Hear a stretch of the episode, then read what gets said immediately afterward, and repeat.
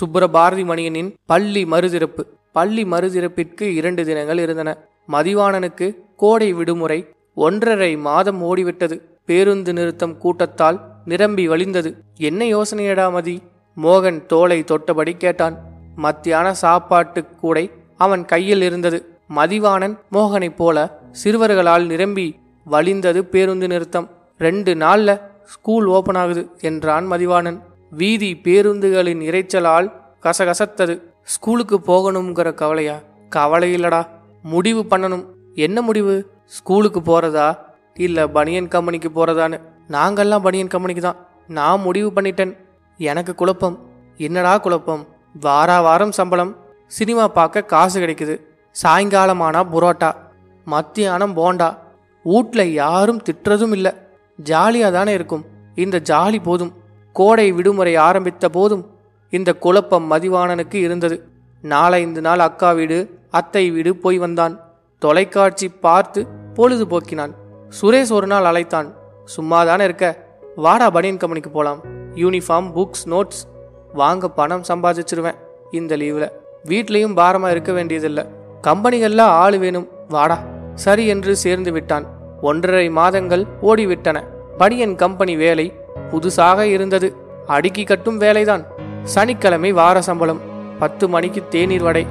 பிற்பகலில் மிச்சர் வடை தேநீர். இரவில் பரோட்டா தோசை என்று ருசியாக சாப்பிட முடிந்தது. ஞாயிறு புது திரைப்படம். வேலை செய்யும் போது பாட்டு எப்போதும் தொழிற்சாலை கூடத்தில் ஓடிக்கொண்டிருக்கும். பெரும்பாலும் குத்துப்பாட்டுகள். கவுண்டமணி செந்தில் நகைச்சுவை வசனங்கள். புதிது புதிதாய் பெண்கள். பெண்களை வேடிக்கை பார்க்கலாம். அவர்களுடன் பேசுவது கூச்சமானது. தூர இருந்து வேடிக்கை பார்க்கலாம். எவ்வளவு அழகாக உடை உடுத்துகிறார்கள் எவ்வளவு அழகாக சிரிக்கிறார்கள் எவ்வளவு அழகாக உரத்த பேசுகிறார்கள். மதிவாணனுக்கு ஆச்சரியமாக இருக்கும். அம்மா அவனின் சம்பள பணத்தை பத்திரமாக வைத்திருப்பதாய் சொன்னாள். செலவழித்து போயிருந்தாலும் கொடுத்து விடுவாள் அம்மா. ஜாம் ஜாம்னு ஸ்கூல் திறக்கிறப்போ செலவு பண்ணலாம். புது யூனிஃபார்மு புக்ஸ்னு. சம்பளம் கிடைக்கிறது. டல் சீசன் இல்லை. எனவே வேலைக்கு குறைவில்லை. சோதனைக்கு யாராவது வரும்போது வெளியில் அனுப்பிவிட்டார்கள். வயது பதினைந்து என்று சொல்லச் சொன்னார்கள். பனியன் கம்பெனிக்கு போய்க்கொண்டே இருந்தால் அவனும் குழந்தை தொழிலாளிதான். வாழ்க்கை முழுதும் தொழிலாளிதான் என்பது ஞாபகம் வந்தது. தொழிலாளியாக இருப்பது கேவலமில்லை.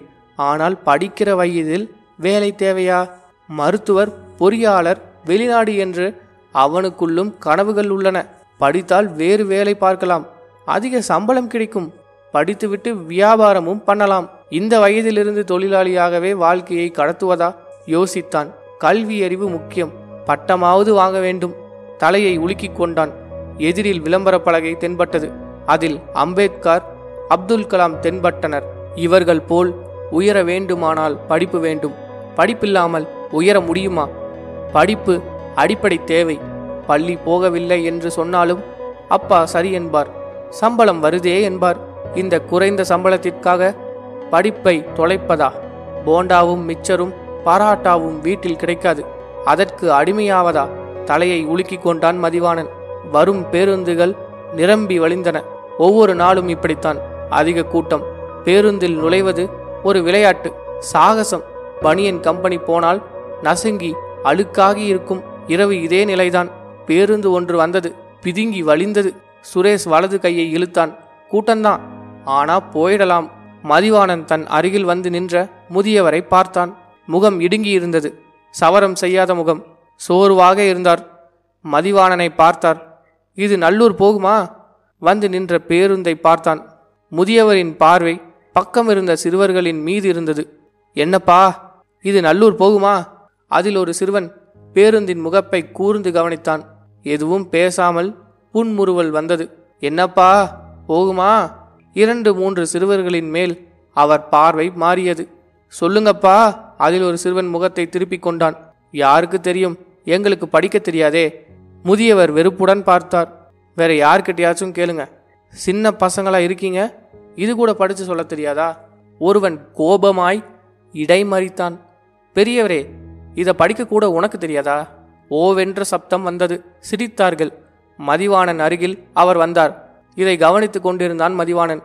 இந்த பஸ் நல்லூர் போகாதுங்க. சரி தம்பி நல்லூர் பஸ் வந்தா சொல்றேன். சரி தம்பி முதியவருக்கு படிப்பு இல்லை. பேருந்தில் எழுதியிருப்பதை படிக்க முடியவில்லை. இந்த வயதிலும் அவமானப்படுகிறார். நல்ல படிப்பு கல்வி அறிவு இல்லாமல் போய்விட்டால் தானும் இப்படி வாழ்க்கை முழுதும் அவமானப்பட வேண்டும். வாழ்க்கையே அவமானப்படுவதாகிவிடும். நல்ல கல்வி அறிவு நிமிர்ந்து நிற்க வைக்கும். நல்ல படிப்பு சிறந்த மனிதனாக்கும் என்ற எண்ணம் வந்தது. பேருந்துகளின் சப்தம் காதை அடைத்தது. விறுவிறுவென்று நடக்க ஆரம்பித்தான். டேய் குரல் சுரேஷிடமிருந்து வந்தது. எங்கடா போற? ஸ்கூலுக்கு. ஸ்கூல் திறக்கறதுக்கு ரெண்டு நாள் இருக்கே. ஸ்கூலுக்கு போறேன்டா. சாலையை கடந்தபோது பெருமூச்சு வந்தது. இறக்கைகளை கட்டிக்கொண்டு பறப்பது போல இருந்தது மதிவாணனுக்கு. இப்படியே பறந்து போய் யாருமில்லாத பள்ளியை வேடிக்கை பார்க்க வேண்டும் போலிருந்தது அவனுக்கு. நன்றி வணக்கம்.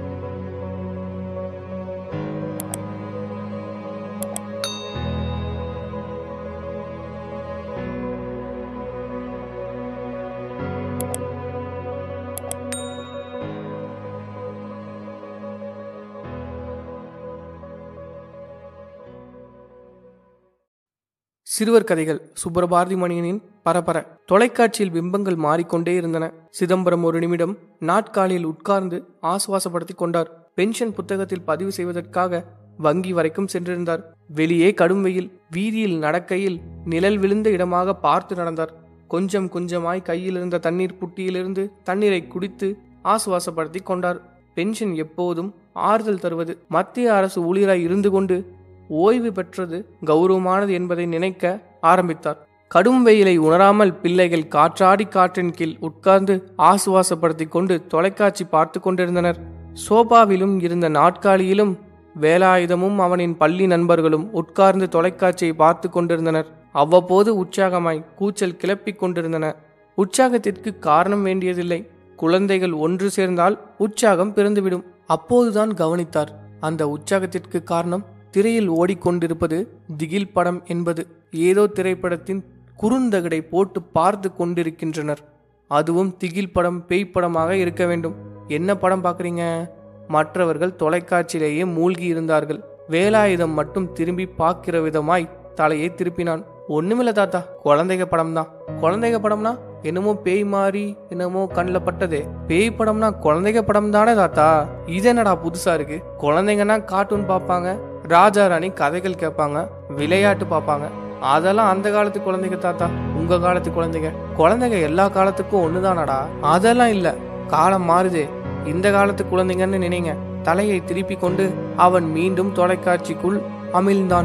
மற்றவர்கள் எதையும் கவனிக்க ஆர்வம் இல்லாதவர்கள் போல் தொலைக்காட்சிக்குள் அமிழ்ந்திருந்தனர். ஸ்கூல் லீவ் விட்டாச்சு. வீட்டுக்குள்ள டிவியில முடங்கி கிடந்தா எப்படி?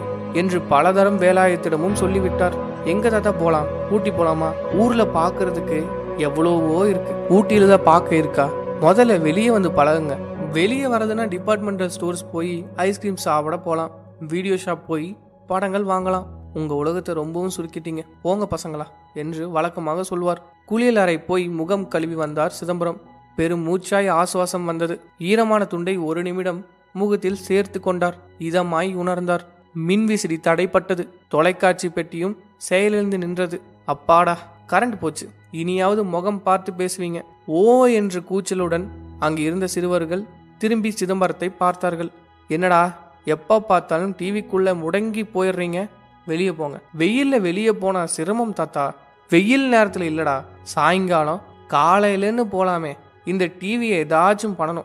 டெக் இல்லாம போகணும். அப்போ கேபிள் கனெக்ஷன்ல பாத்துக்குவோமே கேபிள் கனெக்ஷனை கட் பண்ணணும். உடமாட்டமே ஒரு கெமிக்கல் இருக்காமா? அதை கேபிள் ஆண்டனால தெளிச்சா ப்ரோக்ராம் ஒன்றும் தெரியாதான். அதை வாங்கி தெளிக்க போறேன். இந்த பாண்டிய நகர்ல கேபிள் கனெக்ஷன் ஆபீஸ் இருக்கிற இடத்துல அந்த பெரிய ஆண்டனா மேல தெளிக்க போறேன். அப்புறம் ஒன்றும் தெரியாம போகும். இது ஒரு பிரெஞ்சு படத்துல வந்திருக்கு தாத்தா. நாங்களும் பார்த்திருக்கோம். சிதம்பரத்திற்கு ஆச்சரியமாக இருந்தது. சமீபத்தில் தான் சிதம்பரம் அந்த படத்தை பார்த்திருந்தார்.